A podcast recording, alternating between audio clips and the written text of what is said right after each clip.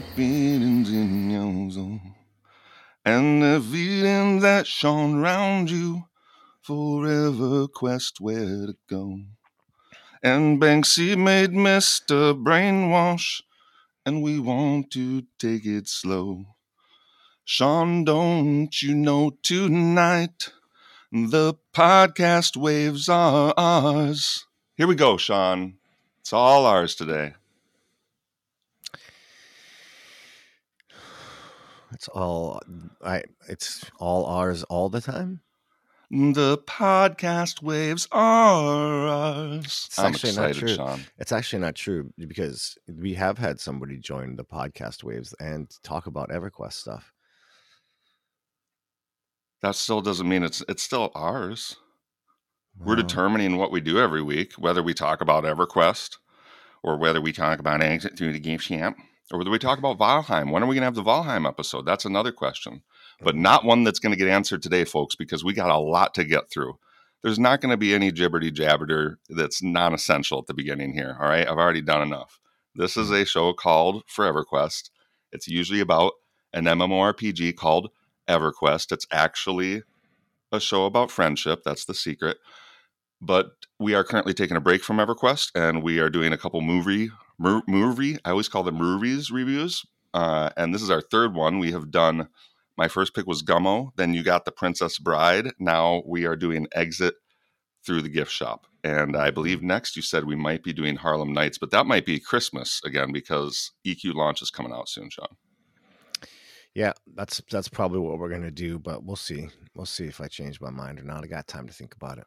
If anybody has any The suggestions, I'll take suggestions. are ours. Sean, I'm excited. God. I'm so excited, Sean. Yeah, so, well, let's let's see. Well, let's just dive right in then. I mean, you know, why wait? Why wait, everybody? Um, if you're a fan and you want to support us, uh, go to Patreon front slash ForeverQuest. You also get the uh, episodes a day early as well as bonus eps. I think I have a patron to shout out here. Thank you very much, Dude Mang. What Right do you on. think, Sean? Do your Sean, Sean, thing? Well, I just want to say thanks. I, you know, especially during this time that we're not even talking about EverQuest, and that you would find any of this stuff interesting or fun to listen to. I really appreciate that. So thank you very much. And don't worry, we'll get back to EverQuest real soon. Someday, maybe. No commitments. All right. I'm not getting locked in a corner. You don't put baby in a corner. Okay. Let's just say that, you know, next week is uh launch. Valheim so episode. Just get ready for it. Mm-hmm. No, we're doing launch this week with Destro. I'm excited actually. We're gonna do it chill. It's gonna be nice. Destro. All right. Whoa, whoa. We're gonna start with a little game, Sean. I am going to read you a quote, Destro. Sorry. and you're gonna tell me. No, you can sing over me. I do it to you all the time. And uh, you're gonna tell me if uh, the quote is from Banksy or Robin Williams. This game is called Stick 'em Up. I'm Robin the Banksy. Here we go. Some are born great, some achieve greatness, some get it as a graduation gift. That's Banksy. That's a Robin Williams, my friend. Yeah. Okay, next. I think it's great when stories are dark and strange and weirdly personal. That sounds like Robin Williams, but it's probably Banksy. Man, this game is. I picked a perfect game because uh, that's too wrong. That means it's a good game. Aren't their quotes close, Sean? Are, are they the same person? What are we dealing with here? Ready for the next No, one, Sean? They're not even close to the same person. Go ahead. I think they might be the same person. The greatest crimes in the world are not committed by people breaking the rules, but by people following the rules. It's people who follow orders that drop bombs and massacre villages. Yeah, that's Bank. That's Banksy. That's the, the Banksy. A lot of mothers will do anything for their children except let them be themselves. A lot of mothers will let their children do anything except let them be themselves. Hmm. I'll go with Robin Williams. That's a Banksy. People who enjoy waving flags don't deserve to have one.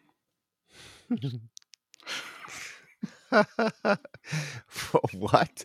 People waving flags don't People deserve who to have them? no no no no no you you missed a very important word there. People who enjoy waving flags don't deserve to have one. Wow. Wow.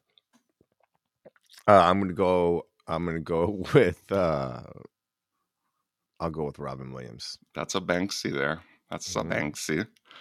Everyone you meet is fighting a battle you know nothing about. Be kind always. Yeah, that's definitely Robin Williams. That's a Robin. There are no rules, just follow your heart. That's Banksy. That's a Robin Williams. Damn, they are the same person, Sean. I'm telling you. I wonder Yeah. how people at home are doing right now. Probably much better than me. I mean, they say you die twice. One time when you stop breathing, and a second time a bit later on when somebody says your name for the last time. Uh, Banksy. That's a Banksy. That said, I think that'll give people just a little bit of a feel for what we're getting into because I'm not going to dive deep into who Banksy is. We'll get into it a little later, but uh, we are going to dive deep into the movie now, Sean, which you watched last night for the first time with your family, or was it the second time? Did you realize that you'd seen this before? Mm, so I'd seen maybe the first half or quarter, and then didn't watch it all the way through. And then last night you watched the whole thing through Yep, pretty much. with your family or alone? My family watched as well. Very interesting. That's awesome because I'm very curious if you know what some of their reactions or thoughts or opinions were. Um, this is like the fifth or sixth time I've seen this. First time I saw it, literally kind of changed my life. I'd say it it, it changed my life more than any movie because uh, I was already thinking about quitting my job and I ended up becoming an artist. And honestly, I think this had something to do with it. I'm almost embarrassed to say that, but uh, uh, honestly, that's the truth. And uh, it's funny because every time I watch this movie, I have a different opinion, and that's one of the reasons I love it so much. So, anyways, let's get into it, Sean. Scene one. Oh, I'm sorry. This is uh, we're reviewing "Exit Through the Gift Shop," uh, 2010 film by Banksy. Scene one. The streets are ours. Uh, it almost feels like a credits scene, but there are no credits. Uh, it's we start off with uh, hearing the song "The Streets Are Ours" as we watch a variety of street artists go to work in a montage. Mm-hmm. Yeah, yeah. Spray paint. That's a lot of spray paint. Um, I'm not sure if it was done intentionally, but it's it's not uh finished artwork. It's very. It it almost just seems like it's uh, graffiti for graffiti's sake. What they're doing.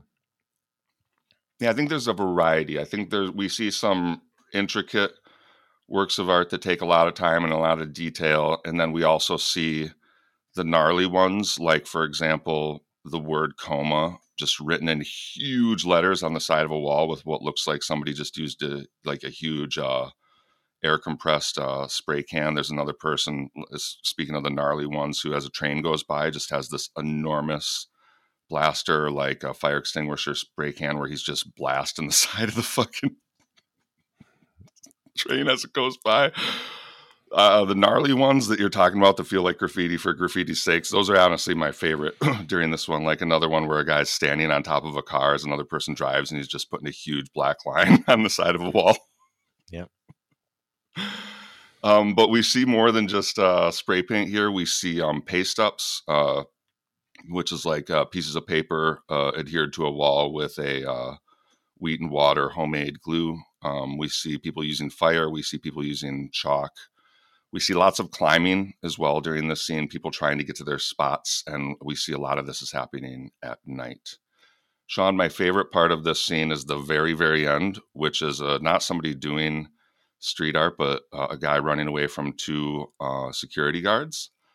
And like he runs up the side of this really steep hill to get into the second layer of a second level of a parking uh, ramp. And the cops, uh, one tries to follow him up there, but can't make the hill. the other one does the thing that I've done this so many times, where like he knows he can't catch the guy, but he just decides to like run up to the second level ramp and like jump up as high as he can and just like touch the tips of his fingers on the ramp, like, oh, I didn't make it. Like, of course you weren't gonna fucking make it. Why do we do that as humans, right? You just guess touch it like, oh, I was able to touch it. Eh, you know, I think you're like in your mind, you're like, I'm gonna get there. I'm gonna do what I, I just saw that other human being do because I'm a human being, and so uh, here I go. And then you don't even come close to doing what that person just did, and uh, yeah, I think that's how it happens. And then his buddy, the second one who tried to do the hill and couldn't make it, follows him and also does the tippy touch thing like, oh, he didn't do it, but I'm going to go for it now. Just Mhm. barely touches his tips of his fingers on the second floor of the ramp. I mean, he didn't even go for the getting up there. It was just like, it was just like, oh, is that where he went, kind of thing. Like, do you oh, think he was there. the trainee? Like, I better do what my boss did. No, I think that that's just like so. When you go back to write the report, you can say, "I made the we we made the attempt to follow." And if you don't do that, then the other person would say, "I made the attempt," and Officer Raul Ron didn't uh, didn't really make an attempt to uh, apprehend the criminal. Street artist. It's not graffiti, it's street art.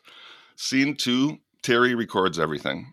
A disguised Banksy uh, tells us the movie was supposed to be about him, but he ended up uh, making it about a more interesting person, Terry Guetta. Okay, let's stop for a second. yeah, let's stop for a second. okay. So we get introduced to Banksy, okay, everybody? So Oh. for those that don't know, Banksy is an artist who a street artist, very famous. Artwork sells for millions of dollars, right? All this is true, correct? Yep. Yeah.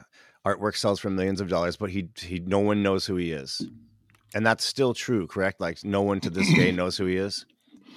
Uh, I'm, I wouldn't say nobody, uh, but um, we'll get to that in the end. But yeah, I think yeah, his his and his anonymity is part of his whole brand.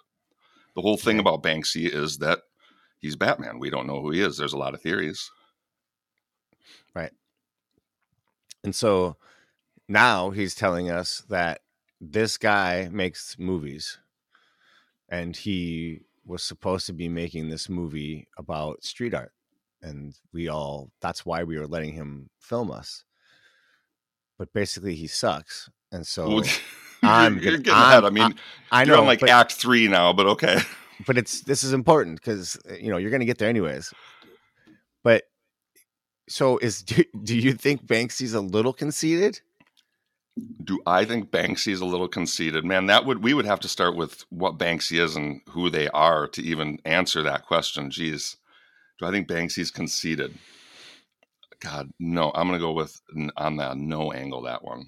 Well, how? Okay, so here's a person who says this person's important because they were supposed to be making a movie, but they weren't good enough to make the movie. So I made the movie, which is now Sure, good enough. sure. Right, right. And yeah. it's and it's not about this guy.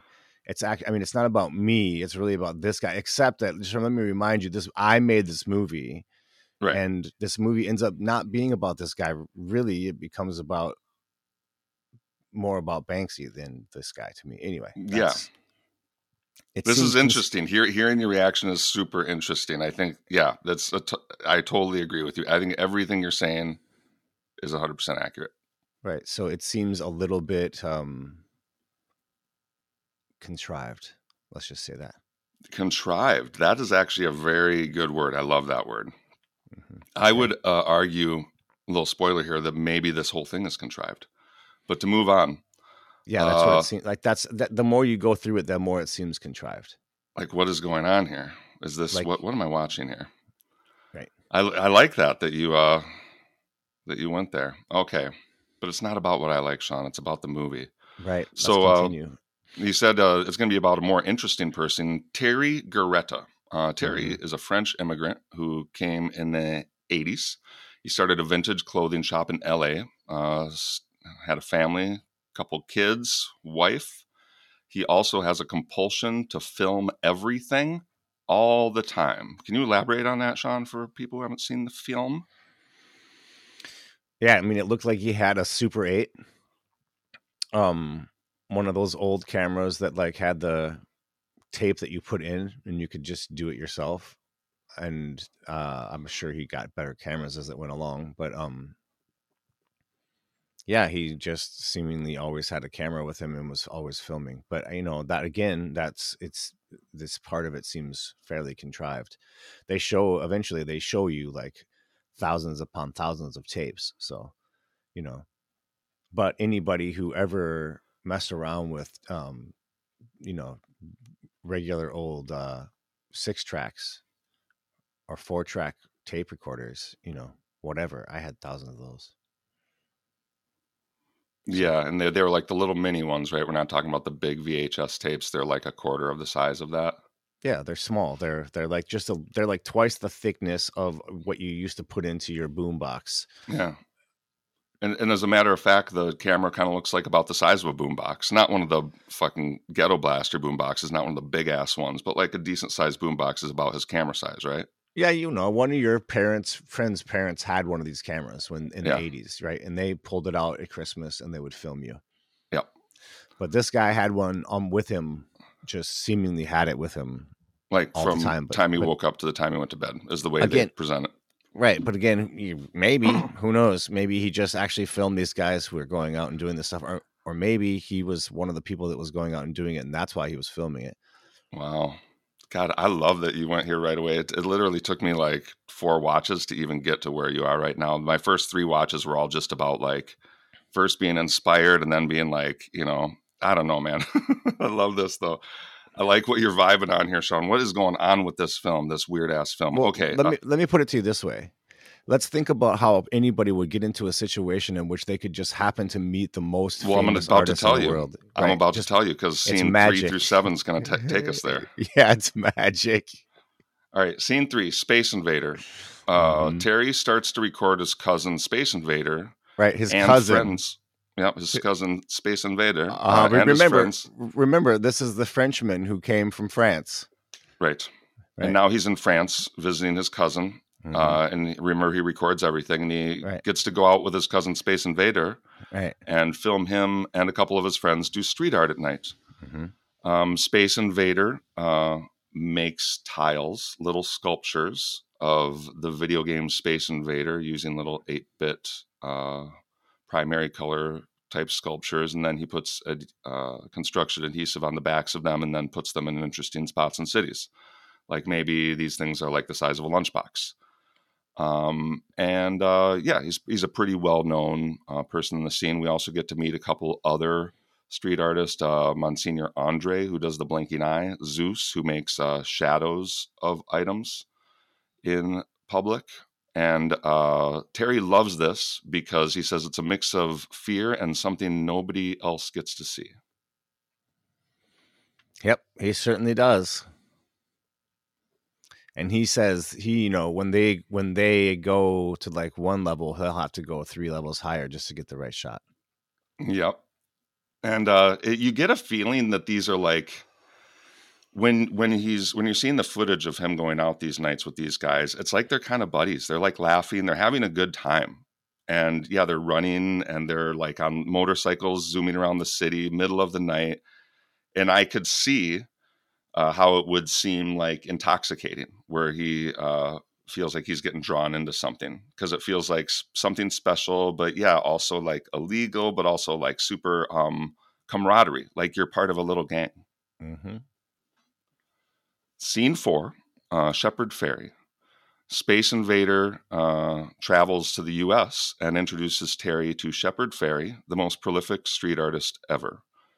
Uh, Shepard Fairey is out of L.A. In 1989, he started uh, putting up Obey stickers. Um, he uh, believes in the power of repetition and creates his brand uh, by putting up more street art than anybody in the world. Um, while uh, uh, he really rose to fame when he did the Obama Hope poster, which a lot of you have probably seen. And now you can buy Obey T-shirts, you know, in Target. Target. Yeah, yeah, yep, yep. I Yeah. um I had that thing, Sean. You know where you know you're really into a band, and then everybody likes them. You're like, yeah, I liked it first, or whatever. And I don't know if you're supposed to like them. You don't understand the music. I had that moment because you know I really got into this street art stuff you know, I'd like bought some Shepard Fairey stuff and all that, a couple posters. Make Art Not War. You've all seen that one before. It's in the back of a lot of movies and it's pretty all over the place now. But anyway, um, I met a guy who uh, in Minnesota who was wearing a bunch of Obey stuff, like brand new, f- fresh off the shelves. And I was a little upset because he was like a big Trumper. and he was like an alt right men's rights guy. And I'm like, oh, you know what that stuff means? He's like, no idea. like, God damn it. but what are you going to do, right? Oh, it Shepard sounds Fairey got the money in the end, I suppose. it sounds like the snake biting its tail. exactly. Or the snake taking the money from the poopy tail. I don't know. I'm not sure what's going on here. From the poopy tail. Mm. It's like uh, Born in the USA being a. Anyway. um. So, yeah. Uh, and we uh, get to see some of my favorite lines like, uh, that's not graffiti, that's Space Invader. No, this is street art. It's not graffiti. As uh, the police officers roll up on him and Space Invader putting a, a piece somewhere, and you get to see that interaction. They're like, we don't give a fuck what you call it. Get out of here. Yeah, but they're definitely not in France at that point either, which contradicts kind of what they're saying because they're talking to English cops. oh, they're, yeah, they're in LA at this point. Yeah. Yeah, Well, now they're sounds LA. like they. Well, that sounded like they were somewhere else, even. Like I don't know. no, they're in LA for sure in this scene. Okay. And the cops So- are not having it. They're like, I don't care. Because, yeah, in, in France, there's a lot more graffiti. At least I don't know if it's legal there or not, but it's all over the place. Excuse me. So he gets to meet uh, Shepard Fairey and he gets to travel on like rooftops and stuff with them and go to Kinko's and see the actual process. And this is one thing I find interesting uh, for me because watching this for the first time, I realized a street artist isn't just, it's not just about the creativity or whatever, you're almost like an engineer or like a, a contractor in a way. Like there's materials that go into this and there's like equipment you need and it's like physical. And uh yeah, it's it's interesting the work that goes into it, especially these huge paste ups that Shepard Fairey would do. I can't imagine how much work must go into how many hours of work preceding the day that you put it up, and then again how many hours of work it just is to to have it up, to put it up. You know, Um, it's got to be hours and hours and hours and hours. These things are humongous. Man, uh, his wife would say that uh, Shepard was out pretty much every night until two, and then if he was out past two, he had to sleep on the couch and he'd get beat in the morning. so, and it sounded like this was just a compulsion for Shepard Fairey starting in 1989 when he created the uh, Andre the Giant has a posse that weighs 300 pounds and is coming for you sticker kind of as a lark. He started putting it everywhere as this idea that branding was just this thing that people, companies make work on us do through repetition. And he's like, Well, I can do that too. I'll just put up more stickers than anybody could ever dream of. And before you know, I'll have my own brand. And it worked.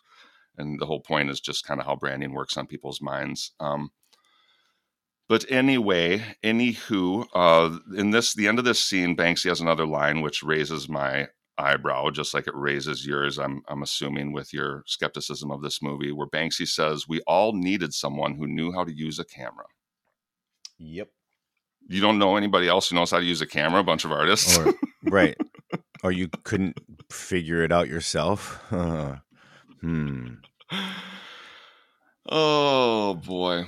And- Um, and, like, yeah. Anyway, continue.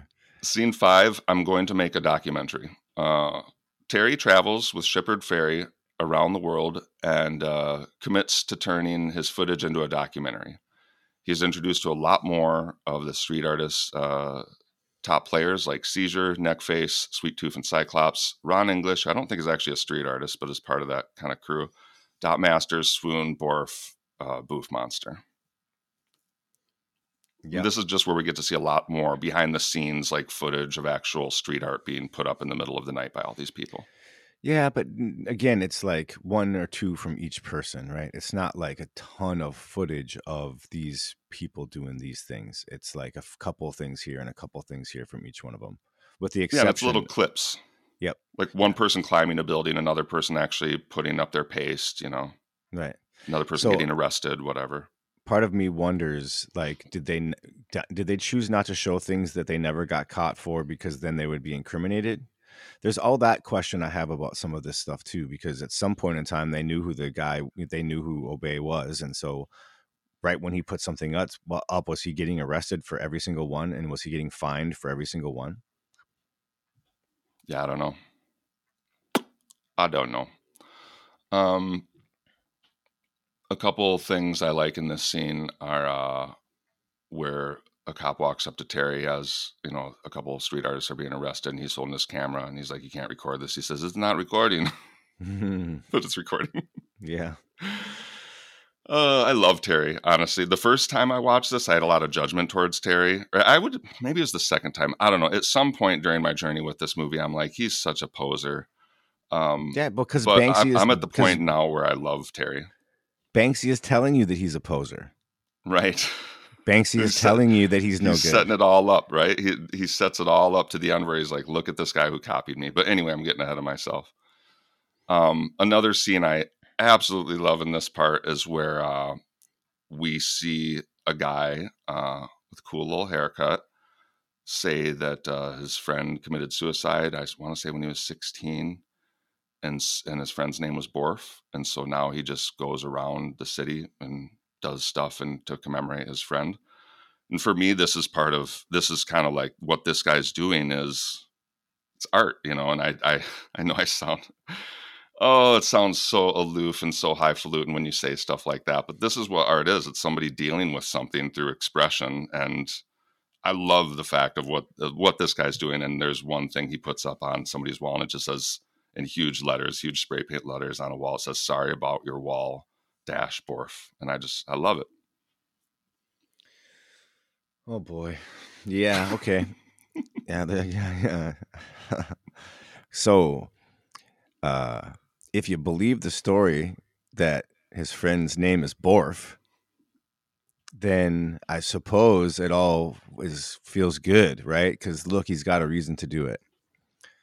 Uh, but if he never had a friend named Borf, which kind of seems more realistic to me. I don't know anybody named Borf or anybody who would name their kid Borf. but let's just, you know, pretend like Borf does it did exist. Then, you know, okay. All right, you, you have uh you have a purpose for writing on somebody else's wall, but you know, you have a wall somewhere, you live somewhere. Why don't you put it on your wall? Yeah, maybe he lives in an apartment. I don't know. Yeah, maybe I that mean, is but, his apartment wall. But I mean, you have the you have your inside wall. I bet. If, do you think if you looked at his inside wall, he's got Borf stuff all over the place? Mm, the arg- oh, the argument that it shouldn't be put in public. Don't put this uh, stuff in public, people. I don't mind that they put it in public. Obviously, if they want it to be seen, that's what you know. The forcing of um, forcing of branding, you, you, you know, or if you want to call the forcing of making something quote unquote art by putting it in a gallery, right? Which whatever, we'll come to that in a few scenes too. But it's basically doing the same thing, right? You're just saying, I'm I'm forcing this to to say this is art. Yeah. Yeah, free but, art, right? But, but Here you go yeah, everybody. But, but there's also the self-aggrandizing part of it which is like yeah but like i'm not an artist and i'm just doing it because it's like a feeling but i have to do it out here in public where everybody can see it in like the most public place where the, like the most people can see it. But i'm not trying to like i'm just trying to be like you know get my feelings out there. Okay. so it's a little bit self-aggrandizing in that way too because it's not really that. What you're really trying to do is affect as many possible people as you can otherwise you wouldn't put it there. Right well, that makes sense. Yeah. Okay. All right. So, on. scene six uh, Terry's missing star. Banksy, uh, the world's most famous street artist, uh, eludes Terry. Uh, we see a little scene of Banksy and why he's uh, the world's most famous street artist. Uh, he pulls a prank where he goes into a famous gallery and takes a piece of his own and uh, adheres it to a wall in the middle of the day while everybody's walking around, kind of like in plain sight. Um, some other things we see that uh, Banksy does is some sculptures, but mostly uh, black and white stencils. Uh, they're very cheeky. They're usually very simple. Uh, a lot of times they make you think a little bit. Um, and real economy of words. Like he uh, he or they have a real knack for getting a point across with as uh, little information as possible, or getting a question across as for with a, as little information as possible. Yeah, that so that's kind of the thing I was just talking about, where he goes into a museum and just puts his placard up with his um, painting above it, and like it was an art piece itself, and calls it art. Yeah, and uh, there's a recording of him doing so, and then walking out with his big trench coat. He looks like three kids uh, in a trench coat joke. Uh, it's pretty funny with a big old hat on. You can't see his face because everything's so you know puffy around his face with his big clothes and everything. Right. So here's the first time I go. Wait a minute. Hold on a second. Are they filming Banksy do this, or is this somebody else? Right. And you're supposed to think it's Banksy. Am I right about that? I would say that it's presented right like it's Banksy. Right. And now you're also being told that this is a film being made by this one guy the entire time. Right.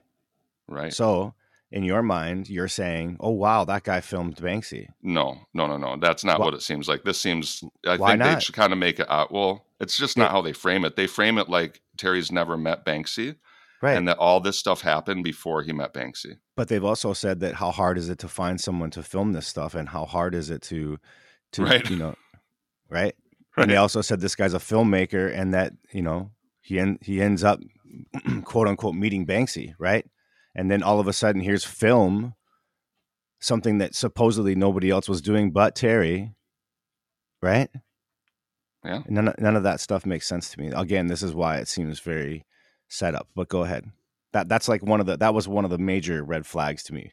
I was like, how did you film Banksy? So we're about halfway through the scenes here. I'm curious a little check in with your family at this point. Are you like openly like questioning the movie like this with your family, and is there a discussion happening openly while you guys watch? No, they're they're no. I'm, I'm my guess is this they're just much more into the art of it at this point. Okay, so there was you guys weren't talking at all during the movie. No. Okay. Um let's see. So yep, so there's uh Terry's missing star. Next up, uh Terry has trauma. Scene seven. We learn that when Terry was eleven in France, his mother died and he was separated from his large family and uh, sent to live with his cousin. Uh, he didn't get to go be with his family again. He came from a very large family. He was the youngest of them, and this created some trauma. Um, also, his mother's illness was uh, something his family knew, but they kept it from him because he was the youngest. Uh, the combination of these things had made it so ever since he records everything compulsively, so he won't miss anything important, and it will live on forever. Um, it is important to say that uh, this has been. There are a lot of people skeptical of this movie, just like you, Sean, and this has been um, researched. Uh, this part of his history is definitely true. Okay. I wanted to Oh. get that out there before you. Like, his mom's not dead, and be like, hold on, No, Sean, slow down, buddy. That's fine. That's fine. It's fine. I mean, it's it's yeah. I can see that. He- he- I mean, it's obvious that he became an artist, right? Uh, so All right. maybe he- he had something to he had something that he needed to work out.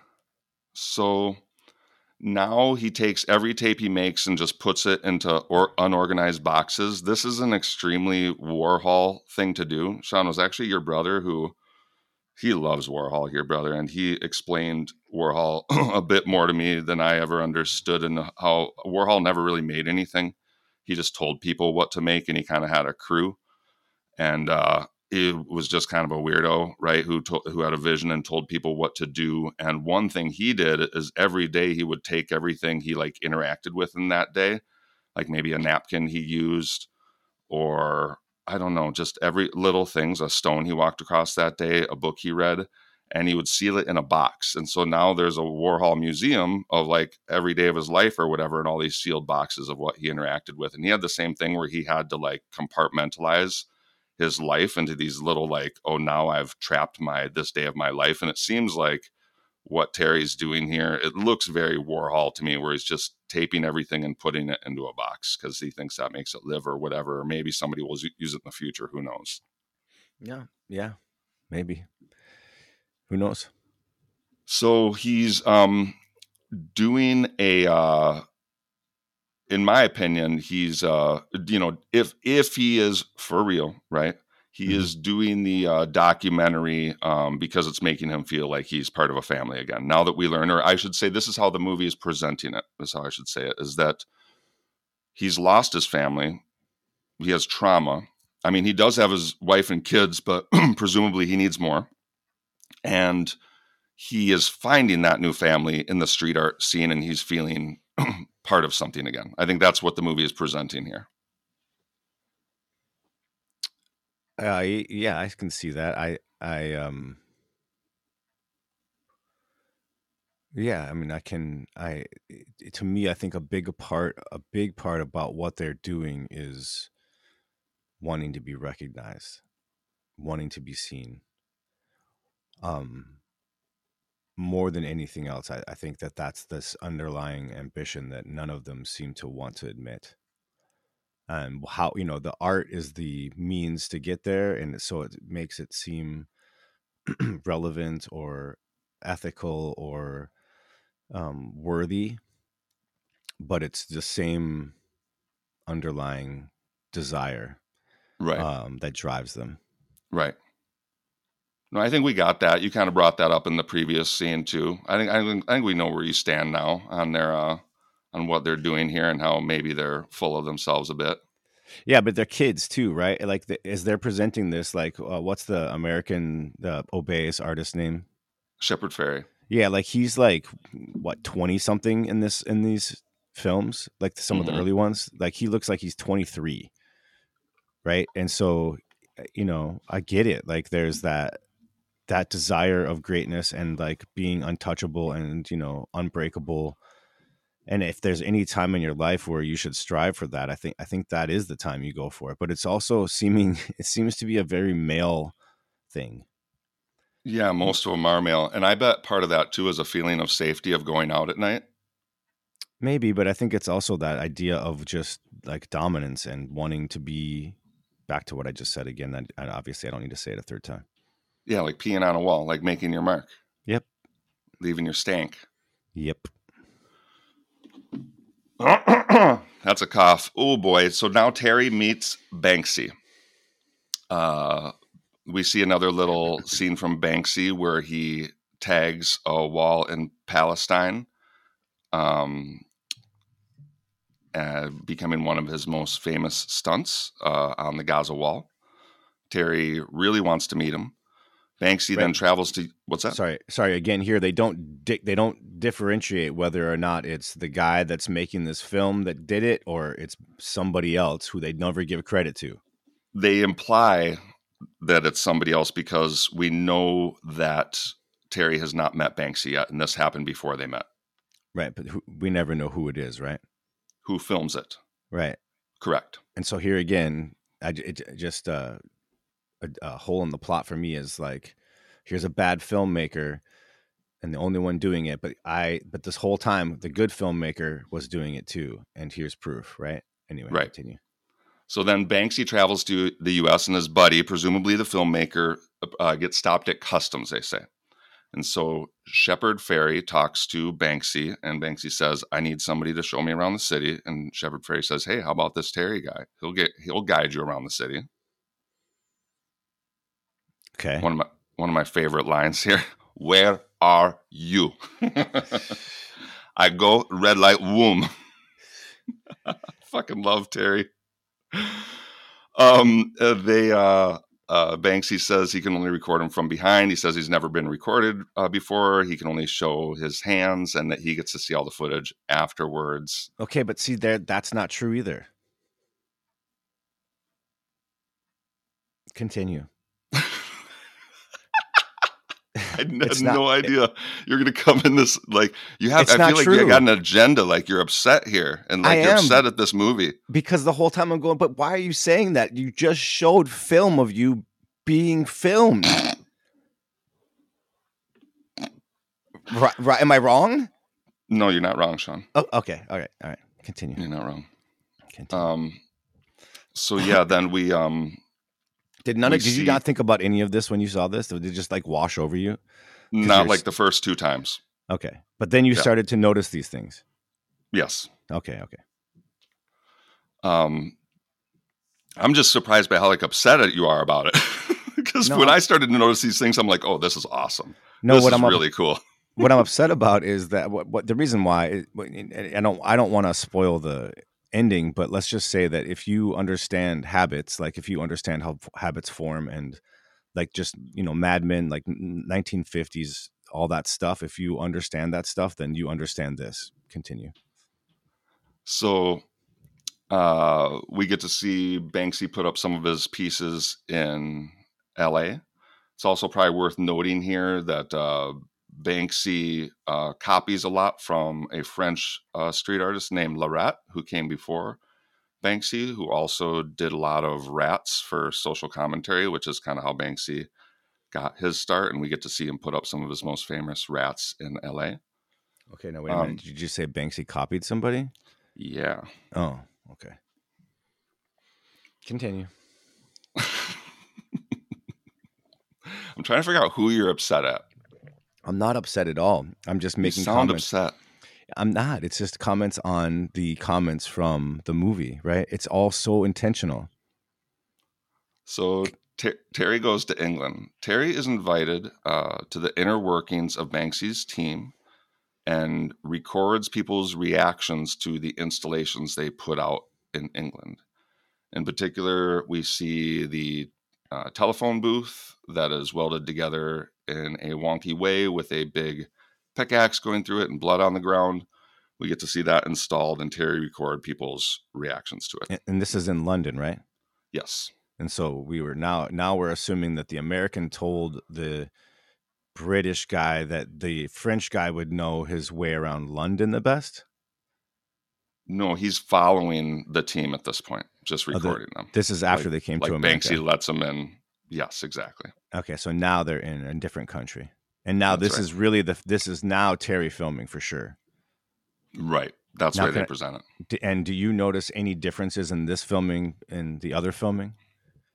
I haven't paid attention to that. Okay. Continue.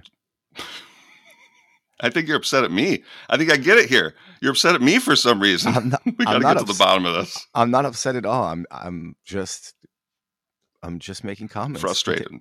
No, Irritated? not- no, not at all. None none of it. I, I actually like the movie. Continue. Oh wait, what did you say Banksy was at the beginning? Contrived. Like conceited? You're being are you being conceited? Like you know something that nobody else knows?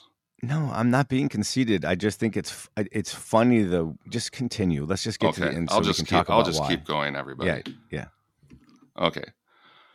Um, we also get to see Banksy show counterfeit money, which is an interesting thing to show on a movie. Uh, he shows a bunch of boxes of money he made as an art project where he put Princess Diane's money on pounds. Uh, but then he said he tried spending it at a festival and it worked, and he realized that using this as a art installation might be a really bad money, really bad idea if these get out into public and he gets charged. Um, they already are are out in public. Um, but maybe he never got charged. Scene 10 Terry Okay. makes street art. I'm sorry. No, go ahead. Terry makes street art. Uh, Terry does uh, paste ups all over LA using an illustration of himself made by another street artist of him holding a camera. Uh, Terry's wife is worried because he is spending all his time uh, with these street artists and making street art uh, after this has been five years now. He's been filming and uh, making art and been away from his family. Yeah, yeah. Now he's been well. You missed the part about them convincing him that he should be making art, and We'll, we're, we'll get we'll get there. Right. But that's why he started to do it, isn't it? He didn't just do it Mm. off of a whim. No, he did it off of a whim, but then he goes over the deep end when they told him to actually do it. But this one picture was a whim. Okay.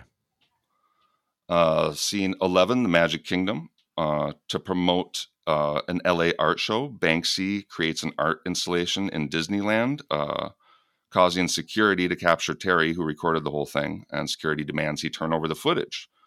Terry deletes the footage of his apparently his uh, like photo snap camera in front of them, but stashes the recorded tape in his sock and gets away. He refuses to give Banksy up to the authorities, and this solidifies Banksy's trust in Terry. I don't have nothing with you guys. I don't have nothing with this guy. So, how much of that do you believe?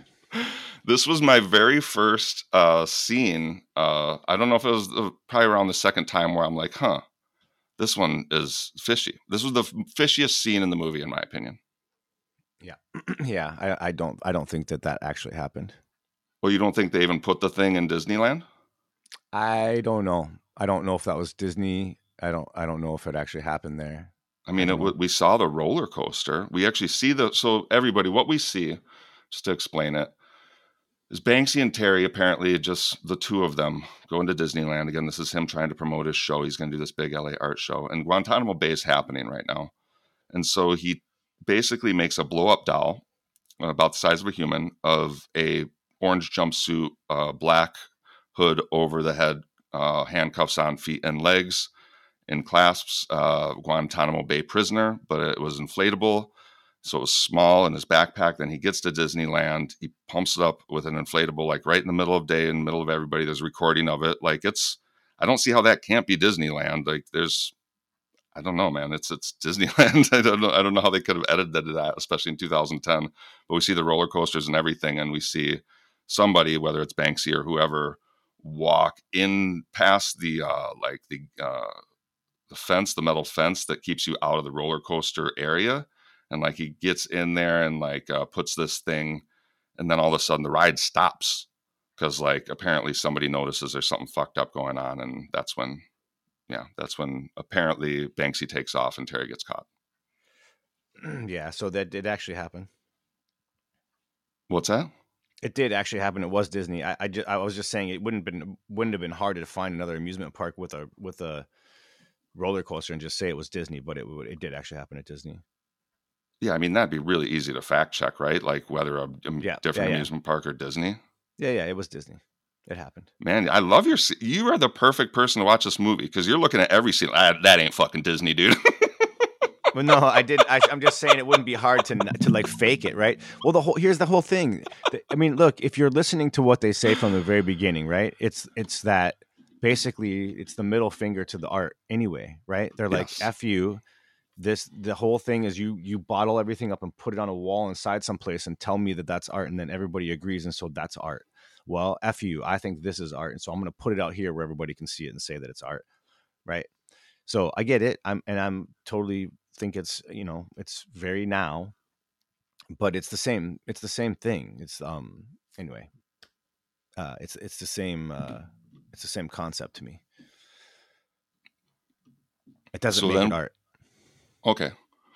Yeah. So to you, art is more of a like a technical thing. Like if somebody can perfectly like reproduce somebody's face, like with years of training, for example. No, I actually do think it comes down to uh, the, some sort of accordance with agreement amongst people. Like that, that is what eventually would make something. But it's also something that has to withstand the the, the test of time, right? It can't just be something that is in the moment, um, and then next week it's not. Okay. So there's there's just a little bit more. There has to be a little bit more depth to it for me. Okay. You- almost bought a Banksy, right? You were talking to me about how you were looking to buy the uh the Banksy helmet uh globe raffle Yes. thing. I did, yeah, that's true. Has your opinion about this type of art changed since then? Because people definitely change, you know. Well, I, you would have to ask me why I would why I was buying that piece of art. Were you buying a stock, Sean? Were you investing? Correct. Oh, interesting. All right, so scene 12, the elephant in the room. Uh, Mhm. Banksy's LA art show creates controversy over a painted elephant, and Banksy's art values explode with the help of LA demand and hype. Yeah, yeah. The LA scene explodes. You just sound like you're seething. You got nothing to say. You just Well, no, I mean it's true. Like that again. These things happened, right? Like there's no. I can't deny that that's what happened. Like it. It. It. Like it. That is when it happened. Yeah. like or what is that early 90s when it just went off Uh, this would be right around yeah, like uh, late '90s to uh, 1998. Fucking Fight Club. Woo! right so again um that seems like a lot longer than five years from when the beginning of this started filming too like they seem like there's a more like a 10 year gap there but i i could be wrong Uh, here's where we meet uh, like a big time art collector named Wendy Asher. I remember uh, this was the person. It's funny. I uh, so many times watching this, I did have lots of judgment towards different people for different reasons and whatever. You know, I think that this movie does that to you. I think it tr- intentionally tries to do that to you. And uh, I remember always not liking this person. The person's like, "Oh yeah, I got a couple Warhols in the closet, and I have a Keith Haring, but he fucking sucks. But I own him anyway because they're worth a lot of money."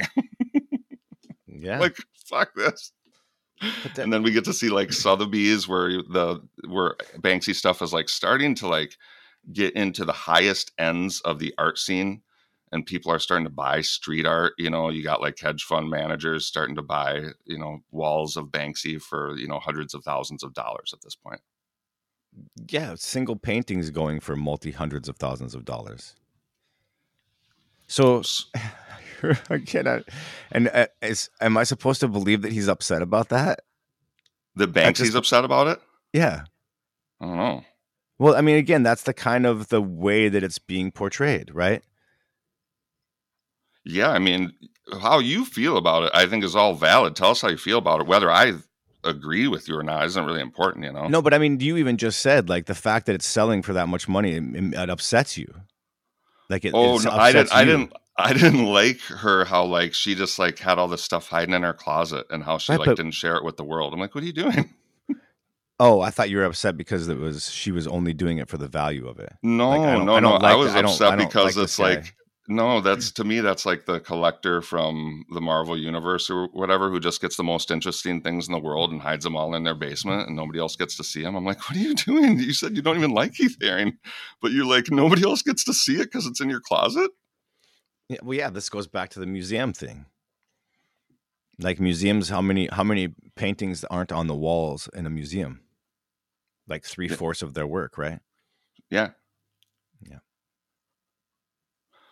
So uh, Terry makes his documentary. Uh, Banksy tells Terry it's time to turn all your footage into a documentary. Six months later, uh, Banksy watches Terry's documentary, which is called Remote Li- Li- Life Remote Control, which is an unwatchable rapid fire of images uh, made by the unorganized mind of Terry, who uh, apparently has no ability to edit, only create content. Banksy tells Terry that he should make the documentary instead, and to keep Terry busy, tells him to pursue his street art career. Yeah. Wow. Give yourself a little credit there, Banksy. Seriously. Don't don't just uh prop everybody else up, man. So, scene 14, Mr. Brainwash. Uh, Terry calls himself Mr. Brainwash and copies the styles of street artists to create an Andy Warhol like collection of art piece- pieces made by a team of workers. And that In that prep- also like really, really do look like Banksy's work. Yeah, in preparation for a massive art show, uh, spending the one uh, the his entire life savings of one million dollars to prepare for it. And how did he save this money? Well, he had the. Uh, I'm, I'm assuming it's because he had the. Let, let me keep saying it this way because I don't want to upset you. The the clothing movie store? presents it in a way that he made it Mhm. from his clothing store. Mm, yeah, because clothing store owners, by the time they're thirty-five, have a million in the bank all the time. That's pretty. I got Normal. money in the bank. That's just another part of this that I was like, wait a minute, he's never around. He's not actually working. He's somehow running and managing a store while he's doing all this artwork, and his family's upset with him, and he's a millionaire. Come on, in the what? And this is nineteen ninety whatever. Come on. Selling T-shirts. I was selling some T-shirts for five hundred dollars each, sometimes four thousand dollars. Designer, it have it have. And we saw Beck like in his store. Is we see the. It's funny how you see the celebrities Oh, pop up in this movie. We see Brad Pitt at one of like Banksy's art shows. We see Beck in Terry's clothing store. It's it's funny. And it's just like how you realize then all of a sudden how this stuff skyrockets in price. It's like Brad Pitt shows up to Banksy's art show, and next thing you know, uh, Wendy Asher is you know buying up pieces and shoving them in her closet. You know, uh, the art style that uh, Mr. Brainwash has created, just like you said, Sean, is very much a copy or almost like if you took every street artist and just mashed them together and distilled it down to like the most simple thing like it feels very uncreative he's just taking all of what they all do and kind of just doing a shitload of it like a lot of juxtaposition a lot of irreverence a lot of mashups a lot of like questioning of authority a lot of stenciling some art installations. Yeah, it seemed like a lot of copycat, just a lot of copy, just just get the form, just put out the form and do it again and do it again and do it again and, and I mean again so, it's just it's a repetition of the theme, right? It's a repetition of what Andy Warhol did as well and what he was saying and and he even says that, right? Terry even says, "Well, Warhol's dead, so someone had to continue the the thought, basically."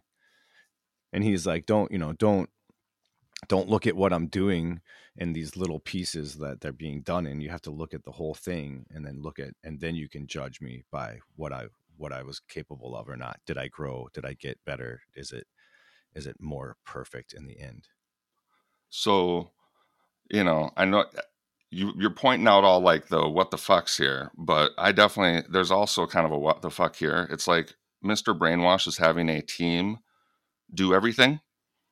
And in we see a lot of criticism from other street artists because of the fact he's not creating anything.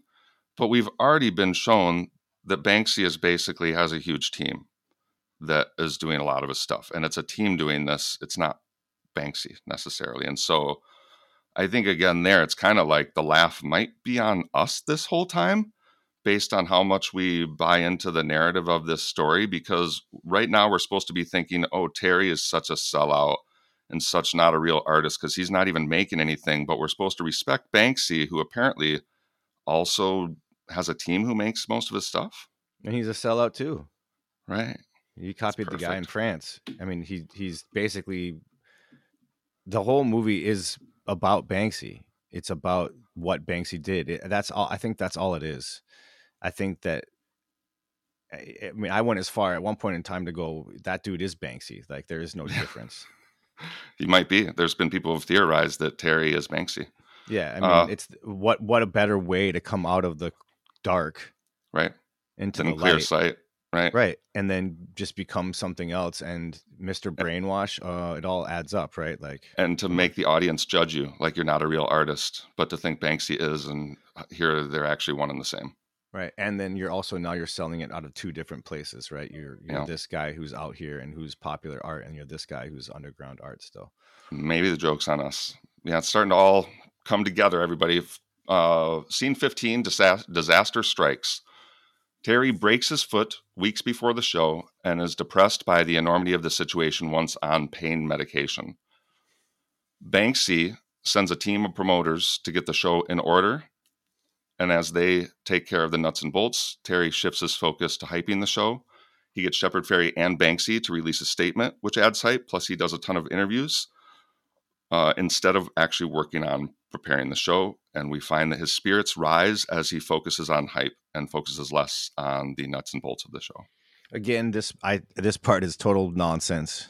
Total nonsense like there's no way you pulled that something like that off without it being completely chaotic and crazy and like some of that stuff they show for sure but there the, the if you have if if if all of that art you know with all of that mind and all of that stuff being organized enough to pull all that off you're it's it is the uh, it is the space in which that person operates so i don't i don't believe for a second i mean i know it was chaotic but i don't believe for a second that it was like not going to come together uh, couple scenes here that always got a kick out of is like he says he's given custom prints to the first thousand people who come or first 200 or something like that. And then we get to see how he makes them his custom prints. He lines them up all on a huge row in a huge studio room.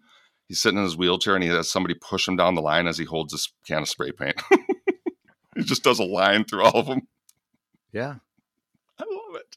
I mean, it's just like it's a middle finger. Oh god damn it. Um and then we start to hear private collectors call in and inquire about these pieces that again are just like mashups of like Batman and Marilyn Monroe that he had, you know, uh, intern make and they're like $20,000, $30,000.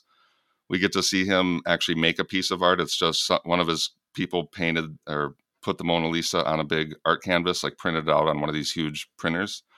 And he just goes up with a little uh, eye patch stencil, puts it over her eye, does a little and he steps back and he goes, "Does you spray 12,000, 18,000. And then he laughs.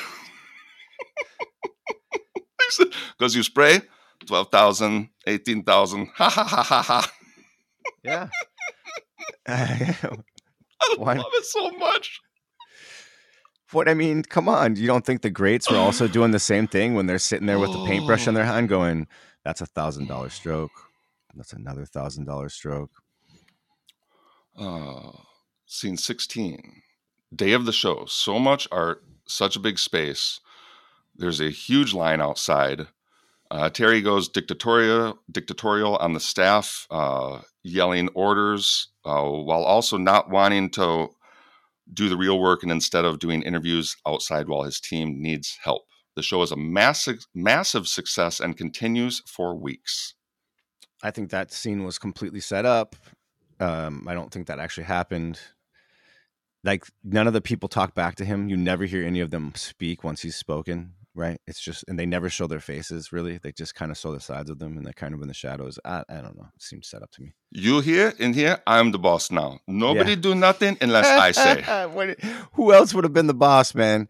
Like who else would have come and tried to be the boss?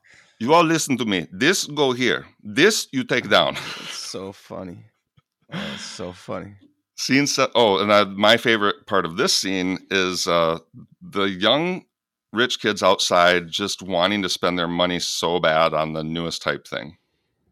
Yeah, yeah, yeah. This to me is a lot of what the movie is all about. Is that just scene of these kids who have so much money, right? These are LA kids of you know some some of their parents are probably super rich, right? and uh, they, to them it's very important to have something special to spend all of their money on that's so much of what all this is. Some of it yeah but you would have been there too right? Like i think if you would have had the option to be there and known about it you would have gone there and you wouldn't have been a kid that was necessarily looking to buy I don't something think so man. Really? i really don't think so. Yeah i mean i don't know like metazoo got me right? Metazoo got me. But like uh as far as like me falling into the hype of something. But with art, I've never been like, uh, yeah, I don't know. I've never, I've always thought that art is more of an expression. And I think spending a bunch of money on art is kind of like a scam. And like uh, the, uh, the joke is kind of on me. I'm not, I'm not saying you would have gone there to buy stuff. I'm saying you would have gone there to look at it to. to I don't like leaving the house very much, Sean. I don't really go out. Big big crowds bother me. now we understand. We understand why you really respect the street artists now because they're just out all the time. Right, and they don't have to be around people. It's the nighttime, right? Yeah, yeah, but they're just the streets. Um, uh, scene 17 Street Artists React. The street art community is not impressed with Terry's sudden rise to fame. Uh, however, Terry's success uh, does make him feel accepted, at least by the people buying his art, and he seems fairly happy. Yeah, I'm. A couple questions for you. Is there ever a scene with Banksy and Terry in it at the same time? Uh, not where we see them both. Presumably, Terry's behind the camera in some scenes. Presumably. And we're supposed to be looking at quote unquote Banksy. Oh. Right. Except that if you'll note, like it's the same camera, it's the same type of film, it's the same everything that the same footage was shot, the same angles, the same concepts as when supposedly Terry wasn't there. So that's the part that I mm. also found fascinating. Mm. So this is the part of the scene uh, where the street art community is not impressed with Terry. We see a lot of the different big names be like, he didn't work hard, he didn't, you know, perfect his art. He just went from zero to hero and made a ton of money, and that's not how it's supposed to work. And street art's not all about that. Um, this is where we see uh, somebody say to Terry at his own show, he's like, "It's all just you're kind of just doing Warhol. And he says, Yeah, but Warhol passed away and I'm here. And I think that's a really important line too, just like you said. And uh, yeah, the it kind of wraps up here with uh, a couple of lines from Banksy that I think are extremely important. If we, you know, usually in films, uh, the director is very specific about how they like start and end a movie and things that are said and they don't say things for no reason. And so Banksy has two lines here at the very end, which I think are mean a lot for the way I look at this movie, which is first, maybe it means art is a bit of a joke. I love that. And then second, I don't think Terry played by the rules, but I don't think there are supposed to be any rules. Yeah. So I think uh, if the art may, is supposed to be a bit of a joke, maybe this movie is supposed to be a bit of a joke. And just like you sussed out on your first watch, Sean, which I think a lot of people, including myself, wouldn't, but I suppose having you watch this is the perfect audience because you are an extremely skeptical person. And it sounds like you sniffed it out right away. A lot of people think this whole thing might be a farce. That, um, first of all, Banksy might be a team of people. Uh, to get to your question earlier about do we know who Banksy is, the first big name that was thrown out was I think Robin Gunningham, which is a uh, guy, uh, just you know like a middle aged dude in uh, in London. Uh, but now it, the, it has developed to thinking that it's actually a team of people, which I think we know that already. He said it's a team of people. We've seen groups of people do the installations there may not be one Banksy. Maybe there's somebody in charge, but the idea of now who people think might be in charge is a uh, guy from the band Massive Attack named 3D, because it seems like all of the worldwide art st- installations seem to follow Massive Attack's touring schedule, which is fucking hilarious. Wherever Massive Attack tours, that's where Banksy puts his art, apparently. So, uh, yeah, um, that all said, maybe this whole thing was Banksy playing a joke on us or trying to make us think about art differently. Maybe Terry is Banksy. Maybe uh, Shepard Fairey and Banksy got together and were like, hey, me and you are going to take our filmmaker Terry and we're going to make this farce film and make people judge him because he's you know making money or not judge us because we're not or judge us because we're tagging walls or love us because we're not but the whole thing is actually kind of a bit of a joke and just there's not rules about what this movie's supposed to be so we're just not going to play by them and we're just going to make this thing i don't know i don't know sean that's kind of where i'm at right now I mean, I, it seems like a whole heck of a lot of work to be a big joke to me. Like, I think that this person takes themselves very seriously and tries really, really hard to make it seem as if they don't. Um, there, it's it's too beautiful. Like, there, it's too much thought for it to be a joke, uh, and and to not take it seriously. Um, I think that it's easy for someone to care about something so deeply that the, the easy way for them to pull it off is to act as if they if it doesn't mean that much to them or if they're aloof about it but in reality the amount and the depth and the you know just the love i'll say that's put into it it's obvious to me that it it's everything to them it is their it, it is their way of life like i i don't think that they would be able to exist without doing what it is that they're doing. Or the team of people, right? I mean, I, it's to me, it's still one person's vision, right? Whether or not it's a, a bunch of what people. What if it's Dread Pirate it. Roberts situation? what if it was Robin Williams and then before he committed suicide, he passed it off to Terry? I mean, I think it's always that way in a um in a. I mean, you know, Steve Jobs was supposedly that way too, right? Like didn't really create anything, but he had the vision to help people who had the ability to create things get there. I, I just see it being in that same vein. Like I, we're finally entering into a time where connectivity allows us to get a group of people around us who are, you know, very very good at what they do and oftentimes the people who are very very good at something aren't good at being uh, leaders of people like eh, you know so they need someone who's a good leader to help guide them down a path that gets them to the best place. Yeah. Maybe that's it. I don't know. I don't know. I don't know uh, if we'll ever figure out, but I have a feeling we will someday, especially as more information gets out there and the AI is going to analyze all this stuff, right? And it's going to for sure figure out what's what's going on here. If it's 3D, if it's Robin Gunningham, or maybe we're not supposed to know, maybe we're supposed to know. I don't know. I just know every time I watch this movie, I look at it a little differently, and uh, I've enjoyed it every time. And thank you, Sean, for uh, taking the time to watch it. Um, I will say that I'm not, a fan of the jam band Massive Attack, which makes me sad because I am a fan of Banksy. Maybe not necessarily the specific art he does, but I think uh, just what he's doing and the fact that it feels um, like it's making me think about things.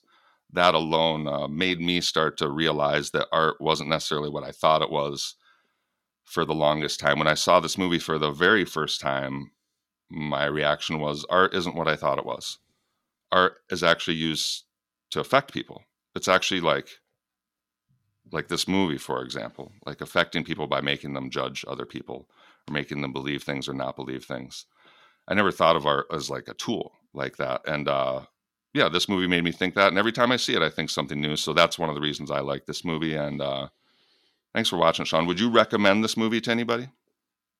Yeah, no, I, I think that what you said is absolutely right. That's why I I also included like time as a test for whether it's art or not because I think all the great artists knew that that's what they were doing. Like if you look at you know, there's plenty of art, plenty of exhibits, plenty of things I've read or listened to or seen that other people are like, "Oh my god, it's the most beautiful thing," and I'm like, I don't need to be around this any more than two seconds. I'm good. Like I'm, I don't need this in my life, right? Like I do not like it and there are art historians saying, "Oh, but don't you understand?" Like, and I'm like, "No, I don't." And I don't want to really. I don't. It doesn't. It's not art to me. You can tell me it's art all day, and you can tell me that they were the master of this type of art, but it's not art to me.